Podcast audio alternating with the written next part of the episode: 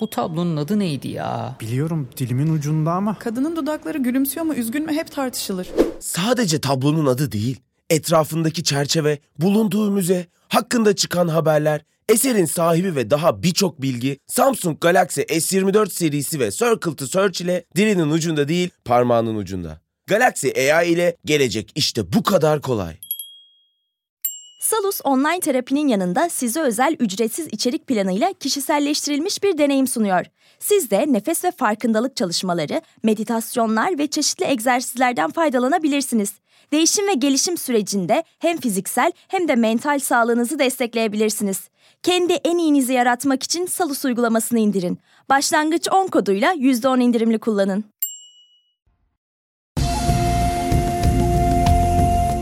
Dünyaya fırlatıldığın bu serisinde felsefenin izinde yolculuğumuza devam ediyoruz. Bu bölümdeki durağımız Japonya.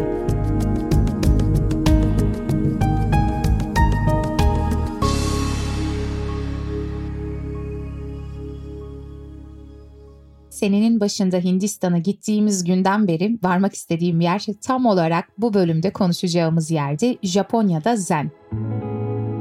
Japon kültürü, felsefesine dair özel bir ilgim ve çalışmam olmasa da Zen'in ne ifade ettiğini biraz Alan Watson kitaplarından biliyordum. Ve seyahate çıkmadan önce de tahmin edebileceğiniz gibi yaz döneminde buradaki pratiklere ilişkin okumalar yapmaya başladım. Çünkü Japonya, Nepal veya herhangi gittiğim bir ülkede aylarca kalmıyorum. Hindistan bir istisnaydı sadece Oroville'de 40 gün kadar kalmıştım.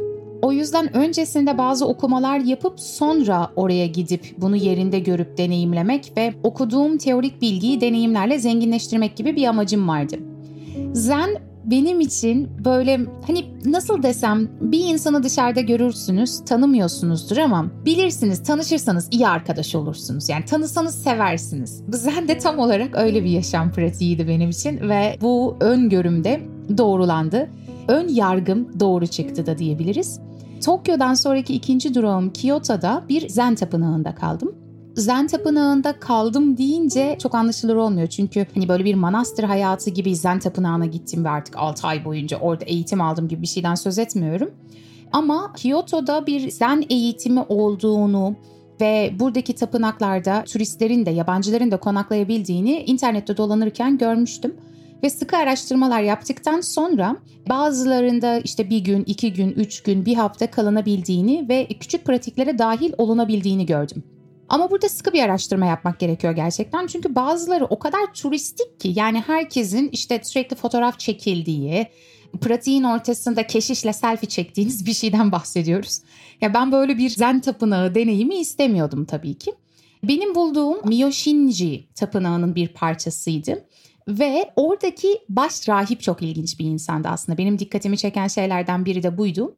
Baş rahip 8 sene kadar Amerika'da kalmış. Orada lisans ve yüksek lisans okumuş, teoloji eğitimi almış.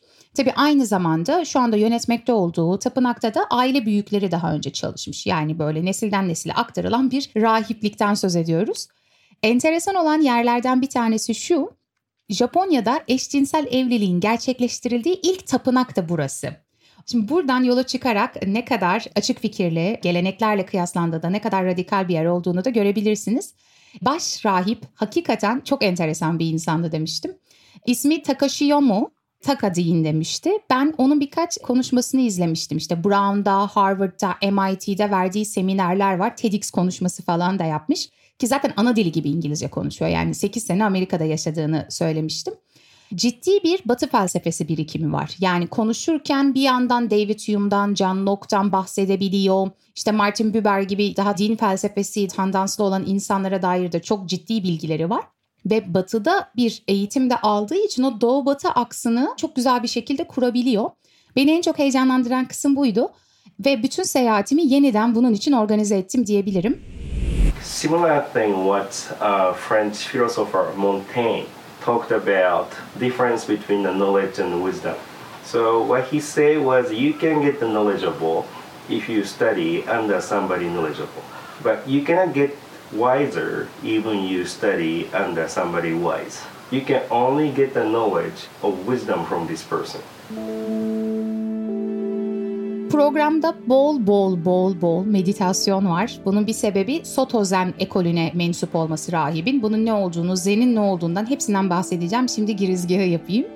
Bir ay boyunca o kadar çok meditasyon yaptım ki böyle artık son sınırımdayım bir yandan da. Aynı zamanda işte çay seremonisi var, kaligrafi dersi alıyorsunuz, kaiseki usulünde bir akşam yemeği yiyorsunuz. Ve tapınak zaten çok güzel. Her tarafı sanat eserleriyle dolu. 1800'lerde inşa edilmiş, bahçe düzenlemesi yapmışlar. Hani bahçe düzenlemesi de Japon zeninde önemli bir mesele. Ben onlara felsefeci olduğumu, içerik ürettiğimi, araştırmacı olduğumu söylediğim için benim daha fazla kalmama müsaade ettiler. Yani o zaman sen istersen hani bir iki gün daha fazla kalabilirsin. Biraz da hani bu alanı deneyimle dediler.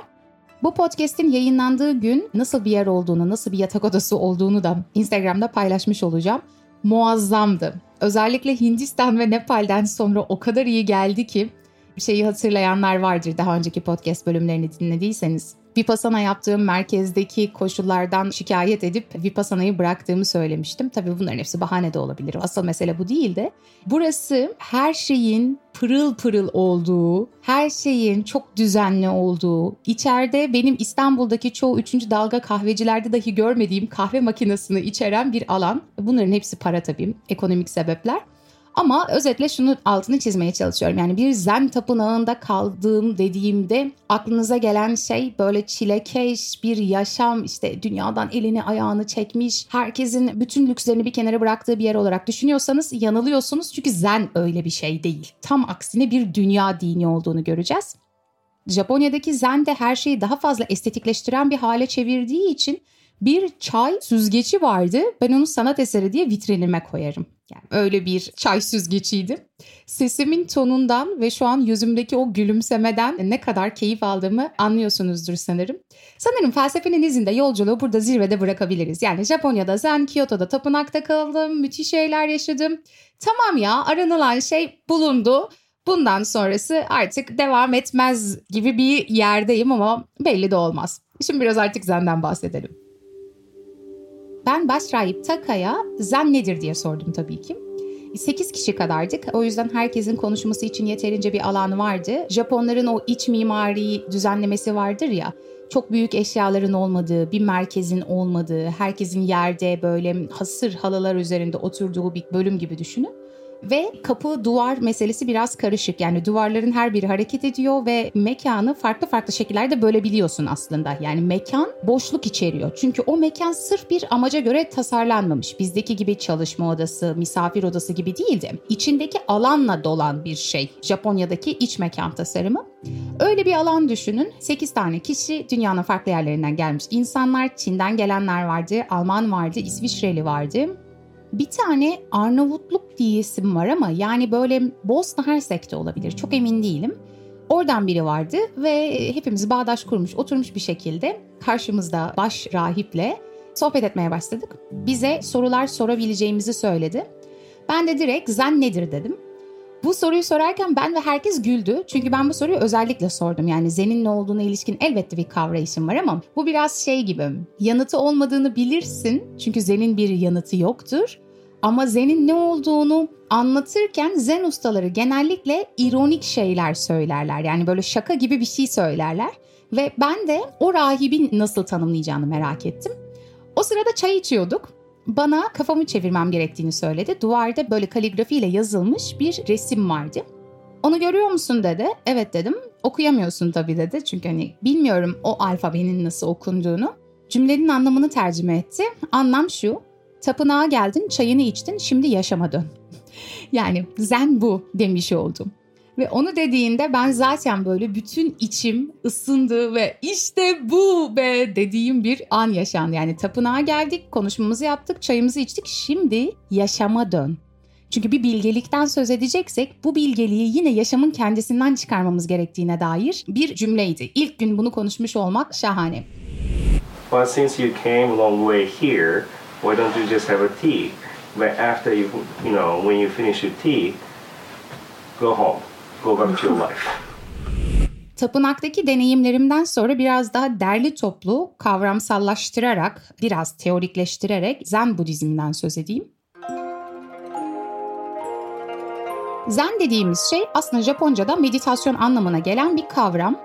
Bu açıdan onun bir meditasyon okulu olduğunu söyleyebiliriz ve bu meditasyon okulu olarak Zen de aslında Buda'nın öğreti geleneğine dahil.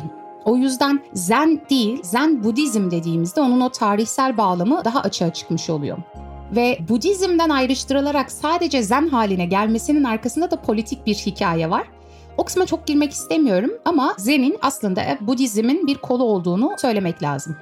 Ama bu şöyle bir şey, bir felsefe değil, bir din değil, psikoloji değil, bilim dalı değil. Esasen bizim batıdaki akademik düşünce dünyamızdaki sınıflandırmaların hiçbirine uymayan bir yaşama görüşü. Burada yaşam yolu veya yaşam görüşü dediğimizde bu bir yaşam felsefesi olmuyor mu diye de sorabilirsiniz ama biz bugün felsefe dediğimizde daha böyle sistematik bir hale getirilmiş, özellikle aklı medium olarak kabul eden eleştirel bir metottan söz ediyorsak Zen elbette bir felsefe de değil. Çünkü bırakın akılla gerekçelendirmeyi, aklın kapatıldığı bir yere ulaşmaya çalışıyoruz. O yüzden girişte şunu söyleyebiliriz yani tarihsel olarak Zen, Budist düşüncenin uzak doğuya doğru uzun uzun yol alışının meyvesi ve tam olarak hangi kola dahildir diye merak ediyorsanız Çin Mahayana Budizminin bir biçimi. Çin'den Japonya'ya geliyor. Çin Mahayana Budizmindeki o Mahayana kavramı üzerine de bir şeyler söylemek istiyorum. Maha büyük, yana araç demek. Dolayısıyla Mahayana aslında büyük araç, büyük vasıta anlamına geliyor.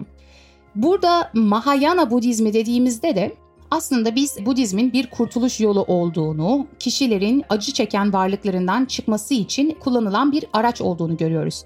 Hani Budistler şey der ya, Budizm ayı gösteren parmaktır. Ay değildir. Hani parmakla ayın kendisini karıştırma. Budizm tapılacak bir şey değil. Bu sadece ayı gösteren, hakikati gösteren bir parmak, bir araç. Mahayana kavramında benzer bir anlama geldiğini söyleyebiliriz. Mesela Zen ustalarından bir tanesinin birazdan ondan da bahsedeceğim. Buda'yı öldür diye bir sözü var. Ne demek bu?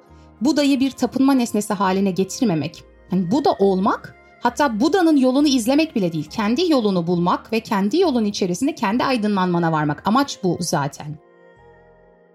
Zen düşüncesinin Çin dışında bir yerde yeşeremeyeceğini söylüyor araştırmacılar. Çünkü Hint felsefesinin fazlasıyla metafizik veya mistik imgelemle dolu olduğuna dikkat çekiyorlar.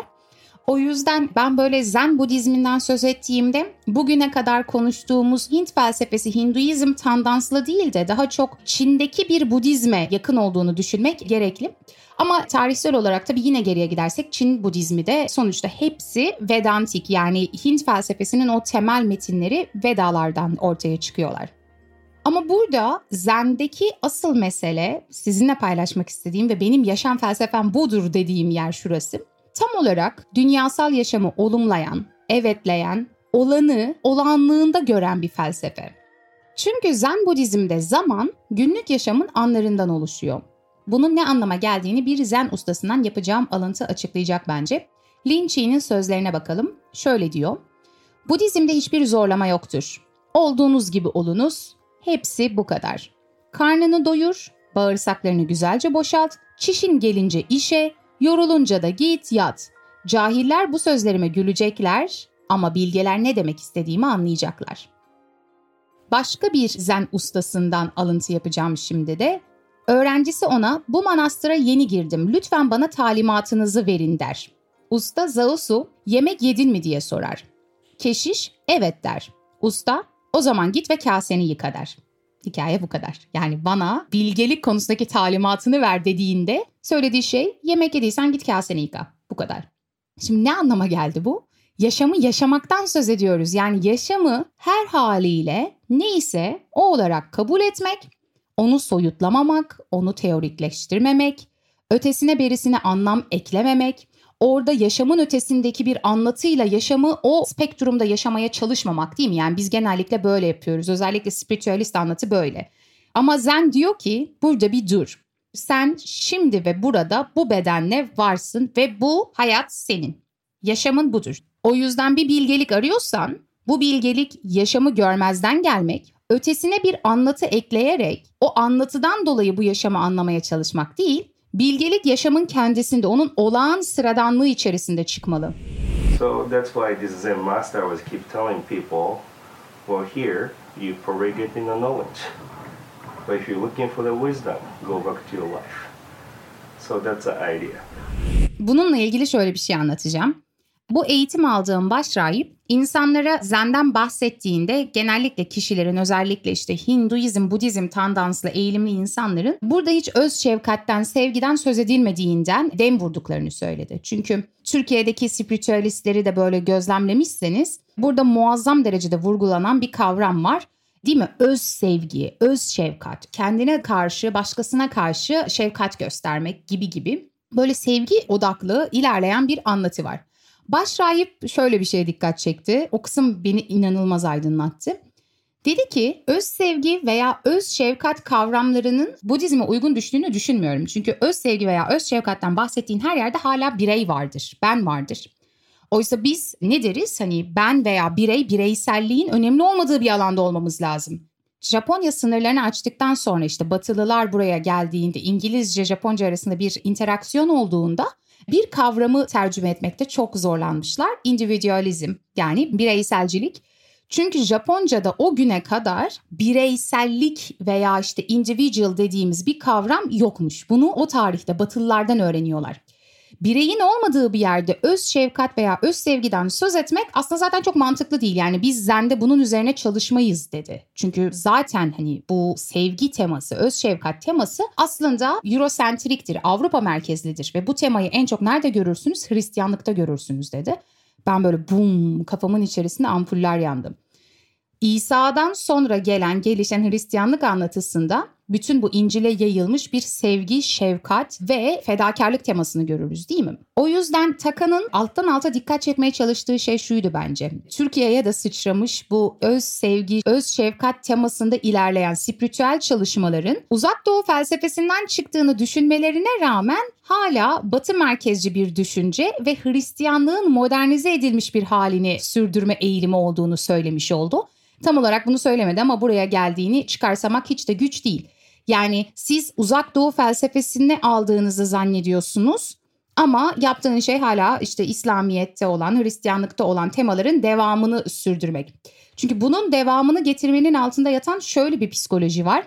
Psikoloji kelimesi burada güzel oldu. Psikolojik bir nedeni var. Oysa aksine zen psikolojik bir çalışma da değil. O yüzden burada böyle günümüzde özellikle sosyal medyada karşılaştığımız spiritüel pratikler gibi bir şey arıyorsanız kesinlikle bulamayacaksınız. Çünkü spiritüel denen bir kavramın güzellenmesi gibi bir şeyle karşı karşıya da değiliz. Bu noktada bölümü ufak bir ara verelim, sonrasında kaldığımız yerden devam edelim.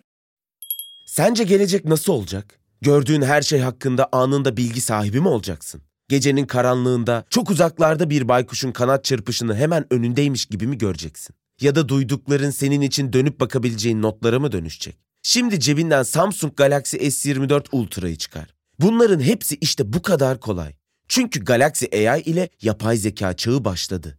Galaxy S24 Ultra ile gelecek seni bekliyor. Salus uygulamasında klinik psikologların yanında online görüşme yapabileceğiniz farklı uzmanlar da var. Çocuk gelişim uzmanı, diyetisyen veya fizyoterapist. Bu sayede değişen ihtiyaçlarınıza uygun beslenme, egzersiz ve sağlıklı yaşam rutinleri oluşturabilirsiniz. Salus uygulamasını indirin ve başlangıç 10 koduyla %10 indirimden yararlanın. Detaylar açıklamalarda ve salusmental.com'da. Gerçekten de Zen'in temel bir sezgisi var. Burada her şey eşit önemde. Usta Yume'nin ünlü bir sözü var bu konuyla ilgili. Her gün güzel bir gündür şeklinde ya da Sin Sin Ming'in de başka bir dizesini de paylaşmak isterim. Şöyle söylüyor. Eğer istersen apaçık katıksız gerçeği vazgeç ayırmaktan doğruyla eğriyi, eğri ile doğru arasındaki çelişki zihnimizin bir illeti. Yani bir şeyin acı verici olduğunu söylemek, kötü olduğunu söylemek, ondan kurtulmak istemek, bir şeyin daha pozitif olduğunu söylemek Bunlar aslında geleneksel İbrahimi anlatılardaki ahlakçılığın kurmuş olduğu bir senaryo. Ahlakçı kavramını da Nietzsche'den çaldım bu arada o öyle der. Yani neyin doğru, neyin yanlış, neyin istenen, neyin istenmeyen şeyler olduğunu söyledikten sonra ulaşmaya çalıştığın bir ideal var ve oraya gidiyorsun. Bu bakış açısı zaten batıda olan işte Hristiyanlıkta, İslamiyet'te olan bir bakış açısıyken Zen böyle bir yargı, böyle bir ayrıma girmiyor. Ve böyle bir ayrıma girmedikten sonra da Alan Watts şey demişti. İnsan orada kendisini hakikaten tanrı gibi hissetmeye başlıyor diye. Çünkü tanrı için yanlış veya kötü olan bir şeyden söz edebilir misiniz? Hayır. Eğer ki bir şeyin kötü veya yanlış olduğunu söylemekten ziyade tam da Rimbaud'un o dizesinde söylediği gibi hayatın her duruma hakkı var derseniz, her şeyin yaşama içkin olduğunu söylerseniz bakış değişir. O yüzden Alan Watts şey demişti başka bir yerde. Yani manevi olanla maddesel olanı koparamazsınız. Doğruyla yanlışı koparamazsınız. Olağanla olağanüstü arasında da bir ayrım yapamazsınız. O yüzden en başta yapmamız gereken şey şu. Bu ikili siyah ve beyaz düşüncesinden kurtulmak. Bizim şu anda ve burada yaşadığımız yaşamın o olduğunu ve tüm evrensel varoluşun bundan başka bir şey olmadığını görüp anlamak. Zen bu.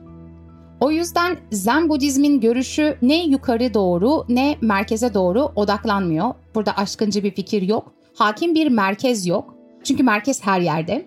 Bunun yansımalarından bir tanesi yine benim kafamın içerisinde böyle ateşler ve ampuller patlatan yerlerden bir tanesi. Japonya'daki mutfak meselesinde. Şimdi yemekleri servis edildiği tepsilere bakarsanız birçoğunda küçük küçük tabaklarda pek çok yemek sunumunun olduğunu görürsünüz. Ama ana yemek hangisi anlamazsınız. Yani nereden başlayacağınızı bilmezsiniz. Bu sunumun ismi Kaiseki. Temel olarak merkezsizlik fikri üzerine kurulmuş. Yani bizde ne vardır? Bütün batı yeme içme seremonilerinde başlangıç vardır, ara sıcak vardır, ana yemek gelir, tatlı gelir. Oysa Kaiseki'de felsefeye bakar mısınız? Merkeziyetsizlik var. Bu yüzden aynı anda pek çok yemek ortada. Hiçbirinin birinden daha önemli olduğu fikri yok. Yani her şey ortada. It's kind of continuity is an important part, but there's no like a main dish. So that's why sometimes you know people ask you, so you went to Kaiseki restaurant, you said, what did you have? And then you're like, uh, you know, take a moment to you need to think about. But normally, if you go to a regular restaurant, then you know you have course meals, they have a main dish. So you, oh, I had a fish, or I had a you know beef, or something like easy. You can easy to say. Bu merkezsizlik fikrinin Japon sanatına da yansıdığını görürsünüz. Özellikle böyle bir doğa manzara resmi ile karşı karşıyaysanız Rönesans'taki gibi tam böyle resmin ortasında piramit şekli önemli bir figür ve etrafında birkaç tane desen gibi bir temsille karşılaşmazsınız. Sol üst köşede de detaylar vardır. Çünkü bir merkez yoktur. Şimdi bu merkezli otorite, merkezin olması fikrinin batı ile doğu arasında nasıl farklı olduğunu görmek benim böyle tüylerimi diken diken etti. Yani yemek sunumundan tutun da sanat eserlerine batıda bir merkez, bir otorite fikri varken dinde de böyle bakın işte peygamberler var, tanrı var değil mi? Hep böyle bir otorite, hiyerarşi, merkez fikri var. Uzak doğuya geldiğinizde, Japonya'da Zen'e geldiğinizde bu ortadan kalkıyor. Yemek sunumları bile bu yüzden farklı. Yani böyle vay be dediğim, hani keşfettiğim için inanılmaz mutlu olduğum anlardan bir tanesiydim. Peki madem öyle zen hala ne oldu anlamadım diyebilirsiniz ya da zen ustaları aydınlanmak derken neden bahsediyorlar diyebilirsiniz. O yüzden işte aydınlanma, satori dedikleri şey de kişinin kendisinden geçmesi, kendisini kaybetmesi veya olağanüstü bir farkındalığa erişmesi değil, aslında sıradan olana uyanış. İnsan burada olağanüstü bir oradanın içine değil, aksine eski bir buradanın derin bir içkinliğine uyanır demişti yazar. Muazzam bir tanımlama değil mi? Eski bir buradanın içkinliğine uyanıyorsunuz. O yüzden dünyaya olan güveninden dolayı da bir dünya dini olduğu söylenebilir denilir Zen Budizm için. Dünyevi bir felsefe, dünya dini diye bir tanımlamanın benim ne kadar hoşuma gittiğini tahmin ediyorsunuzdur. Burada kutsallık yok. O yüzden kutsallık yoktur ifadesi de her türlü olağanüstü ve dünya dışı uzamı olumsuzlar. Sıradan bir buradaya dönme eğilimini dile getirir.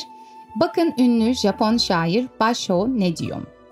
Aynı çatı altında fahişeler, yonca çiçekleri ve ay hep birlikte uyuyordu. Yani her şey, hiçbir hiyerarşi veya merkez olmaksızın iyi ve kötü bir arada dünyasal yaşamı oluşturuyorlardı. Başka bir dizesine bakalım. Rüzgarları seyrederken pirincimi yerim, işte ben böyle biriyim. Bu kadar. Şimdi bunun böyle çirkin ve önemsiz bir şey olduğunu düşünüyorsanız sizi böyle düşünmeye iten anlatılara bakmanız gerekir. Yani yaşamın kendisi kendisinde yeterince ilginç, büyüleyici ve anlamlı değil mi ki? Yaşamı anlamlı ve değerli kılmak için olmadık anlatılara başvuruyoruz. Yani bu yaşamı kendisinde yaşamanın nesi yanlış? Başka bir şairin ismini telaffuz etmekte çok zorlandığım Shobo Genzo diye okunduğunu düşünüyorum. İse şöyle söylüyor. Budaların, yaşlı ve saygın kişilerin günlük hayatı çay içmek ve pirinç yemekten başka bir şey değildir. Yani yemeğini yiyeceksin, çayını içeceksin, iletişim kuracaksın, tuvaletin geldiğinde tuvalete gideceksin. Bir yanıyla da bu kesinlikle bir hazcılık değil. Asıl mesele hazlar değil. Eğer bu bağlamda düşünüyorsanız yanılıyorsunuz. Asıl mesele olanı olduğu haliyle kabullenmek ve ötesinde herhangi bir anlatıya başvurmaksızın sıradan olanın gerçekliğine uyanmak.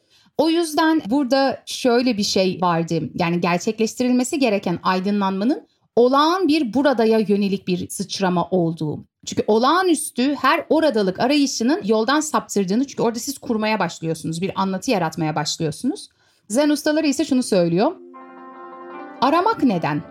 Öküzün yokluğu hiçbir zaman hissedilmemiştir. Yani bakış başka bir yerde dolaşmak yerine içselliğe odaklanmalı.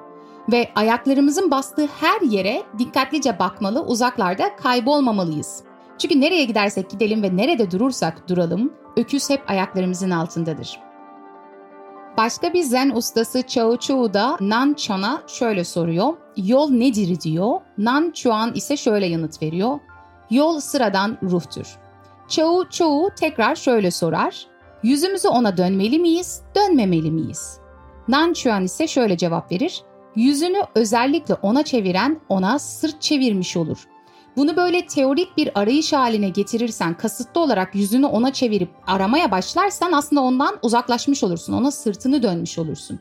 Peki aramak yerine ne yapmalıyız? Burada büyük bir farkındalıkla olana temaşa etmek değil mi? Olanın içerisinde var olmaktan bahsediliyor. Yani aranılan bir hakikat değil zen, sıradan olana uyanıştır diyebiliriz. Peki sıradan olana uyanış derken neden bahsediliyor denilebilir? Burada en önemli uygulama pratik elbette meditasyon. Ama meditasyon aracılığıyla varmaya çalıştığınız bir sonuç olduğu sürece zen gerçek bir uygulama olmaz. Eğer siz meditasyon yaparken bir sona varmaya çalışmıyorsanız, bir son yoksa işte bu uyanıştır. Yani amaçsız, kendi kendine yeten, sonsuz bir şimdinin yaşanmasından söz ederiz burada. Başka bir zen hikayesiyle devam edelim. Usta bir gün şöyle der. Bugün yaz eğitiminin başlangıcından bu yana geçen 11. gün. Bir yol buldunuz mu? Ne dersiniz? diye soruyor öğrencilerine. Öğrencileri yanıt vermediğinde usta Yumen şöyle yanıt verir. Yarın da 12. gün. Bu kadar. Yani her günün güzel bir gün olduğu, günlerin arasında herhangi bir amaca, sona varmaksızın, bir hiyerarşi olmaksızın o günün o günde kalanarak yaşanması gerektiği. Ve burada benim zende gördüğüm önemli olan şeylerden bir tanesi sıradan eski olanın tekrarında sıra dışı olanı görmek. Bu nasıl olacak? Bu elbette farkındalık, meditasyon pratiğiyle olacak. Zen okullarından söz ederek bitireceğim. Zen okulları arasındaki farklılıklar anlatı bağlamında değil de esasen kurucularının kişiliklerine göre önerilen yöntemlerle ilgili. Bugün en yaygın olarak bilinen iki okul var. Biri Rinzai, diğeri de Soto. Rinzai okulunda koanlar var. Bu koanlar böyle paradoksal, mantık dışı, tuhaf, saçma ifadeler ve aslında bu koanlar sayesinde geleneksel ölçütleri sarsmaya yönelik onların anlamsızlıklarını ortaya çıkartan hani zihnin yaratmış olduğu hikayeler ve kategorilerin ötesine geçmeye çalışan bir yer. Rinzai okulu bana şey gibi geldi. Sanattaki dadaistler gibi. Tek bir soruyla aslında sen orada sarsıcı bir karşılaşma yaşıyorsun. Nasıl bir soru mesela bu? Tek elin şaklamasıyla nasıl bir ses meydana gelir? Ya da başka bir soru, anne babanızın doğumundan önce yüzünüz nasıldı? Diğer tarafta Soto geleneğine de bakalım. Benim gittiğim tapınaktaki keşiş de Soto geleneğine bağlıydı. Bu okulda ise uygulamanın odağı koanlar değil, sessizce oturup meditasyon yapmak yani zazen. Buradan bir nesnesi olmayan, hedefi olmayan, gerekçesi olmayan karşılıksız bir meditasyondan söz ediyoruz. It's like a military school with meditation. Ve Zen'de hayatı olduğu haliyle kabul etmek, anı yaşamak gibi yerlerden böyle sizin de batıdaki öğretilerle ilişki kurduğunuz yerler olabilir. Mesela Spinoza'yı anımsatan yerler olabilir. Çünkü Spinoza'da şey vardır ya, benim YouTube'da paylaştığım Spinoza videolarının birinde sonunda demiştim. Hani rüzgar gibi olmak değil mi? Bir neden, bir anlatı, başka bir büyü aramaksızın yaşamı olduğu haliyle görmek ve yaşamı tüm gücünüzle yaşamak aslında. Diğer yandan Alman bir arkadaşının anlattığına göre Heidegger bir gün ünlü zen ustası Suzuki'nin kitaplarından birini okuyormuş ve dönüp arkadaşına demiş ki eğer bu adamın söylediklerini doğru olarak anlayabiliyorsam onun yazdıkları benim de bütün kitaplarımda anlatmaya çalıştığım şeyler demiş. Yani Heidegger'in varoluşçu felsefesinin yine zenle ilişkili olduğunu söyleyebiliriz. Berisi ötesi olmaksızın saf içkin yaşam deneyimidir zen. Bir zen ustasının sözüyle bitireceğim. Mucize suyun üstünde yürümek değildir, dünyada yürümektir demişti. Olanı olduğu haliyle görmek ve olanı evetleme becerisi geliştirebilmek nasıl olurdu diye sormak istiyorum. Bu anlattıklarım bir yandan Nietzsche'ci de geliyor ki zaten Nietzsche Schopenhauer'ın da Budizm'den haberdar olduğu ve ona referanslarla metinler yazdığını biliyoruz. Eğer Nietzsche Japonya'da yaşasaydı muhtemelen zen ustası olurdu demek istiyorum. O kadar iradeli olmayabilir ama zen felsefesine büyük bir sempati duyardım.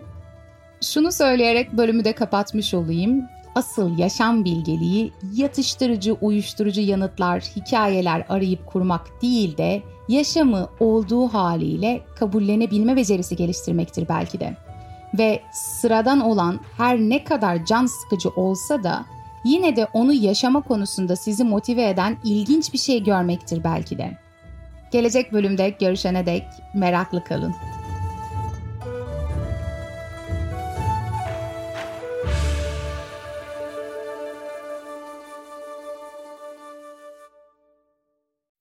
Boğa ve Venüs arasında 120 derece üçgen açılarla desteklenecek. Yeni ay ve devam eden süreçlerde tutumlarımız önem kazanacak. Özetle pozitif olun. Notlarını istediğin gibi özetleyen not asistanı Samsung Galaxy S24 serisinde. Galaxy AI ile gelecek işte bu kadar kolay.